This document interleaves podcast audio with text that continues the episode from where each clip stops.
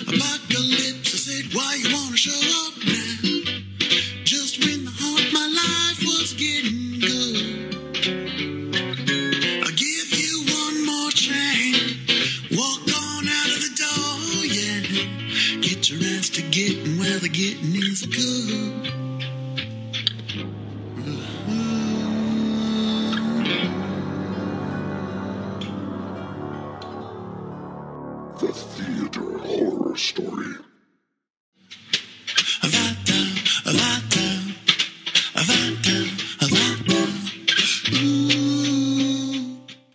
Hello, my friends and listeners. This is Aaron Odom from Trident Theater in Sheridan, Wyoming, coming to you with another theater horror story. I try to do that more like I, I I keep pushing myself to see just how gravelly and weird that can get. So uh hopefully that is scaring and intimidating all of you, or at least making you laugh at how much I am trying too hard.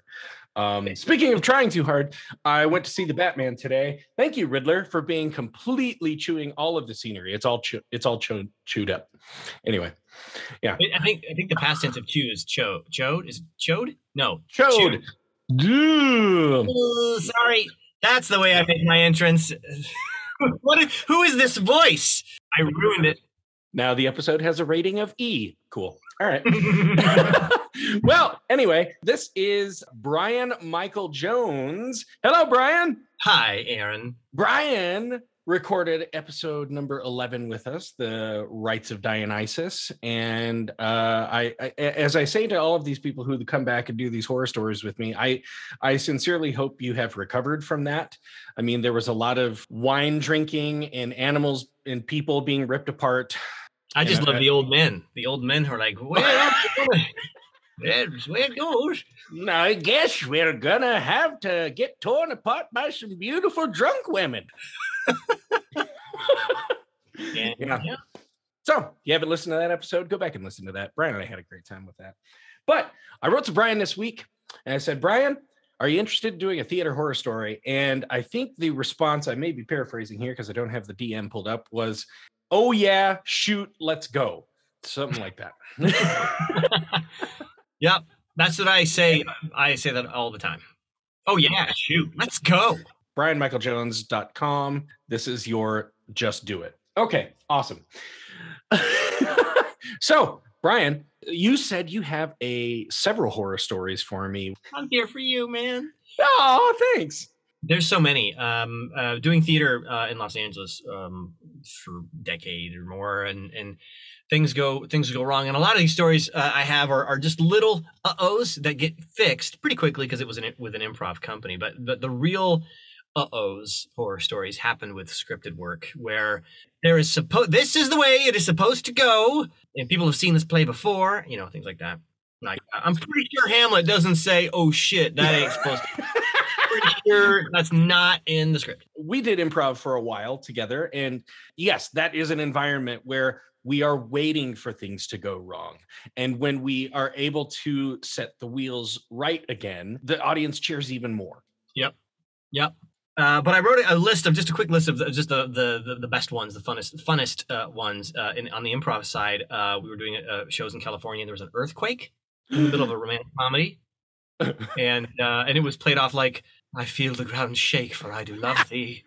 So you know, just just enough to check in with the audience and make sure they're not running to the exits. Like, no, we planned for that. Or if you have to run out, buy some concessions on your way. yes, was- uh, uh, absolutely. Yeah. Light lights have fallen from the grid. Oh, You know, just a lighting instrument. Pow, you know. I fall for thee. I don't know. I- Even the stars collapse for our love. yes, that's it.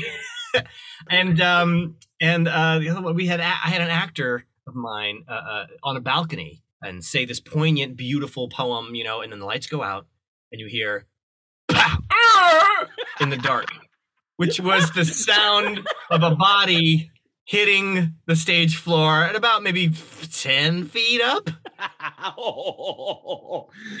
Bless her heart. She was going down a staircase with a railing on one side, and she went too far to the left, and there was no railing there. And it all happened in the dark. No, not even a bit of it. It was a slip off, silent. Am I going to die? Bam. Ah! Everyone heard that part. That was the best. Uh, and uh, she went out backstage, and in the dark, you know, uh, we we went back there. What, what's happening? What's going on? And are you okay? Are you okay? And she had her hand over her bleeding forehead, and, and in a stage whisper, "I am not okay. I am going home." and she went home. And, uh, and I think when we came back from that scene, like we addressed it, kind of like saying, "Ladies and gentlemen, uh, one of our actors fell, but she's fine. Uh, let's continue on with the play." now, was that a scripted show? That was an unscripted show. Oh, okay, Uh, okay. So that, that was not a, not a, not a big. We just kind of made it work. It didn't it didn't impact the narrative, which is my point of like if it's improv, yeah, no big deal. However, she probably could have died. That would have been real. and there was another my last little improv snippet, and then I'll get into the scripted horror stories. Was uh, we were doing an outside uh, improvised Shakespearean play at a beautiful outdoor garden. It was like a, a tree nursery, this beautiful park that had the amphitheater carved, you know, into the side of the hill. And we're doing this improvised Shakespeare. It's very witty, very punny, very very fun. And uh, there was a gentleman who fainted uh, and went down the stairs, boom, head over heels, bum, bum, bum, bum, bum, Oh God. it, it, and the the lights were such that everybody could see the audience at all time. It was all well lit. Everyone saw it, and it was a gasp. And and it nothing will grind uh, an improvised soliloquy to a halt faster than uh, a call to an ambulance. And we were outside. We paused, and everyone stood on the stage in solidarity in a line, waiting. There was actually a doctor in the house ah! straight up, and he was being tended to by a- by a total medical professional, um, and he he ended up being okay. He ended up being fine. But Whoa. we waited there, thinking, okay, all right, he's fine. And here comes the uh, ambulance driving up the, the tree nursery, like this dirt road, you know, to towards where our amphitheater was. Loaded him on the stretcher, checked him out, lights flashing, the whole thing. And in theater, you crave to create a a, a world away from reality for your audience. Oh, it's- right? Nothing shatters that more than an EMT with a light in the eyes and flashing lights on the ambulance and then woo, woo, woo, driving away. And as it drives, as this was going on, we were huddling backstage. What do we do? Do we continue the show? Somebody could have died. Somebody broke. The real chance of somebody breaking their neck just happened. Do we? Do we go back out and go yuckity yuck? Go these and thous and Shakespeare time. Oh. So we came out. We, we decided to let the audience decide. We came out. Uh, Oh. We we had it. I know. I don't know if this was the right call, Aaron, but somebody uh, came out and said, "Everybody, I just want to acknowledge that he he- he's fine. We've heard back from uh, uh, him. He's he will be. You know, he he's not in any danger. Um, just had a bump on the head. Um, we and we want to acknowledge that, and in full respect of that." Check in and ask you, the audience, how are you doing? and they're like, "We're fine. Do you want? Do you want to continue with the show?" And everyone's like, "Yeah, we don't care that that guy almost died. We bought the show. We paid our money." Well, yeah. I mean, what what were they what were they supposed to do? Like like uh, okay, I put my money down. That guy got hurt, and and, and you know, I mean, that's kind of that kind of reminds me like when somebody in uh, a sporting event gets injured, and Oh, everyone takes a knee and- for a little bit. Everybody Yeah. waits for a little while, and and and That's out right. out in the audience, you're like, geez, uh, whoa, man, he got Mm-hmm. nailed. And then when that person is able to get up, everybody gives them a big round of applause. They're like, yeah, you survived it. Yay. Yeah. All right, where were we? Where were we?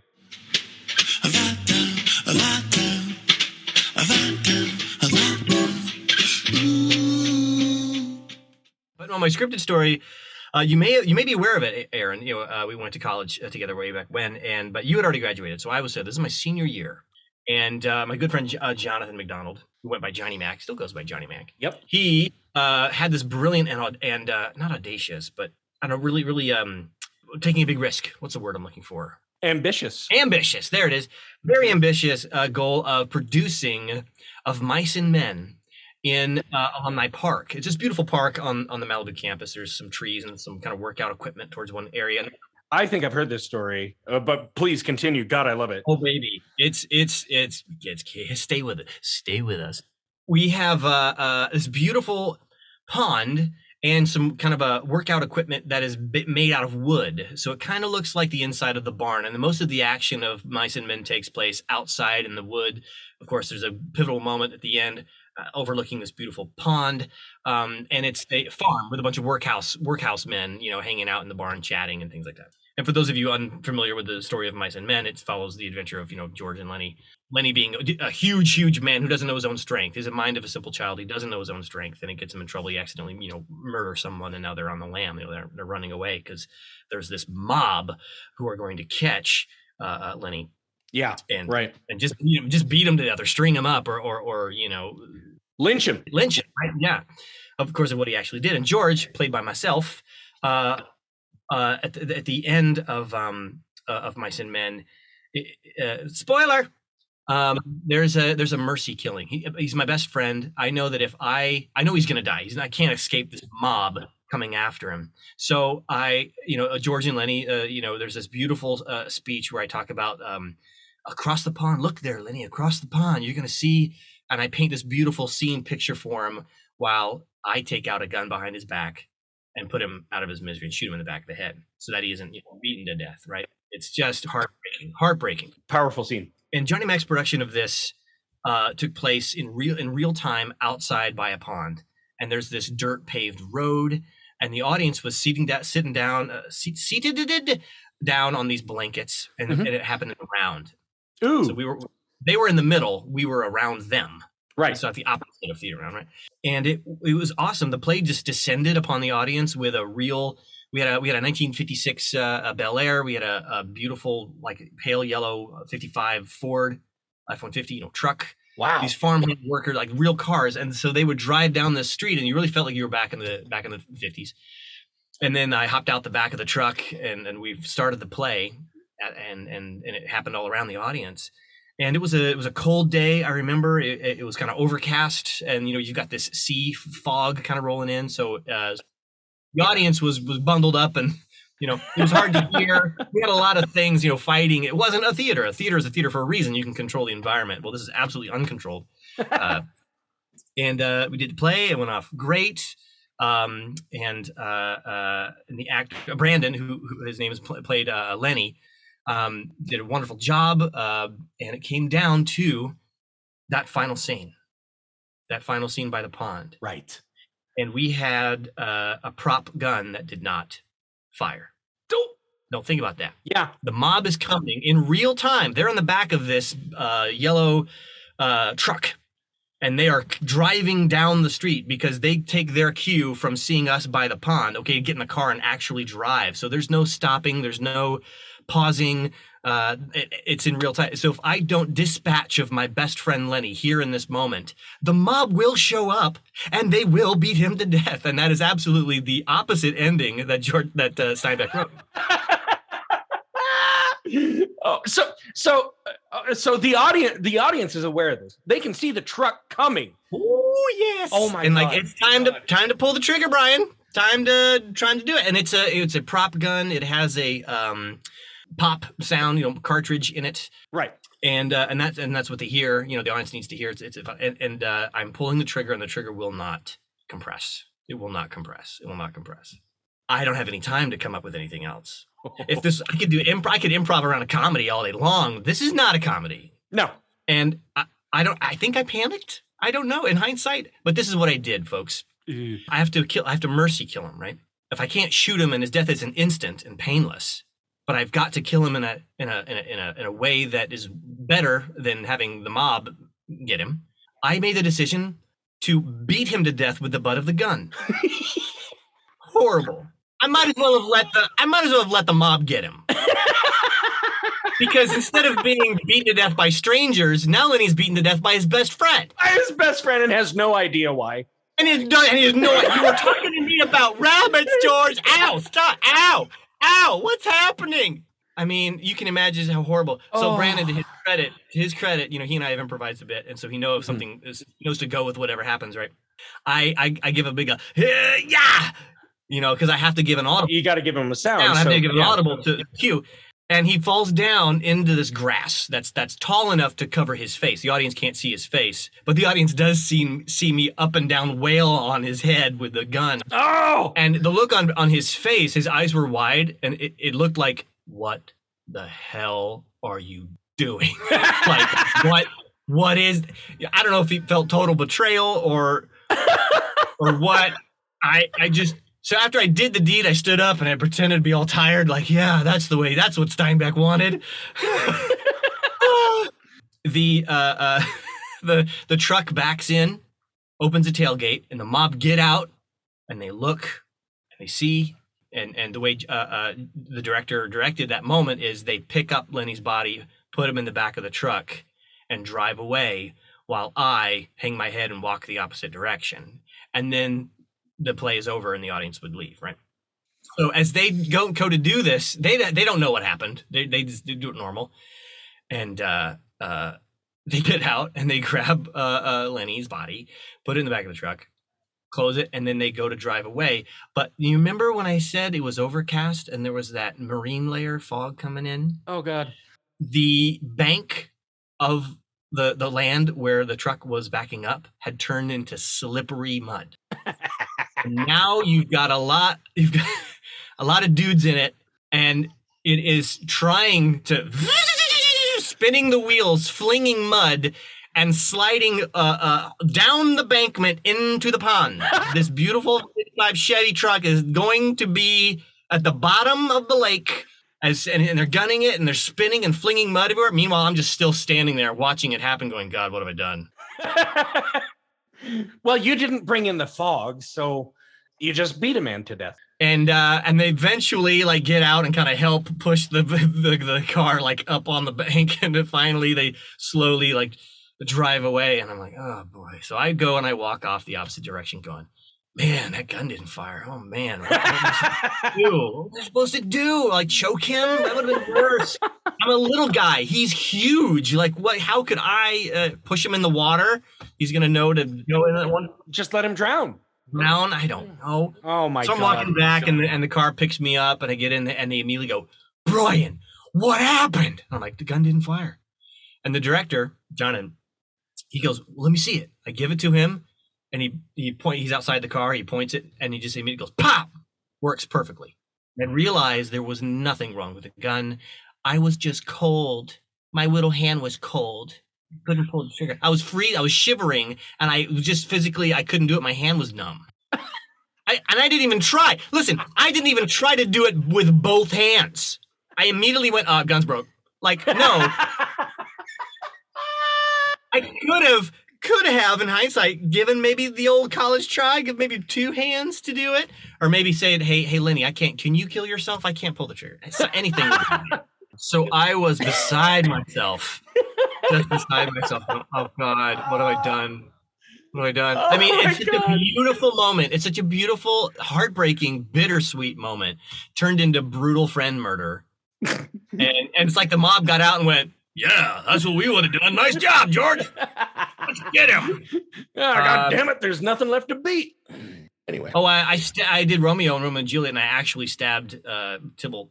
The, knife, the knife, the knife was supposed to disappear into the you know handle.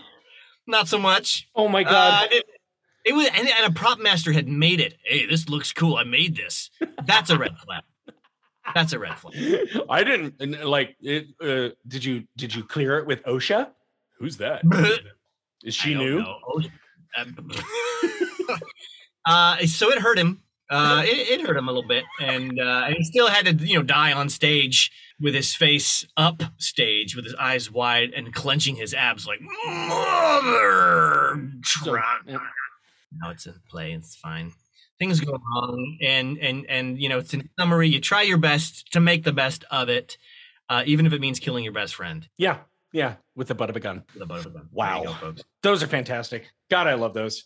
Brian, thank you for sharing those with me tonight. Well, there we go. More horror stories. They still happen. They still happen, gang. And but the show must go on. Must go on. Yes. Well, thank you again, Brian Michael Jones. I appreciate it. Hey, Frank and Emmett looks like it's doing really, really well. Yeah, just look out for a short film called Frank and Emmett. Uh, it's Oscar uh, nominated worthy now. It won a festival as the best uh, uh, short, and therefore is now able to be nominated. So that's Yep. cool. There you go. So, folks out there, if you see Frank and Emmett coming to a film festival, go go see it.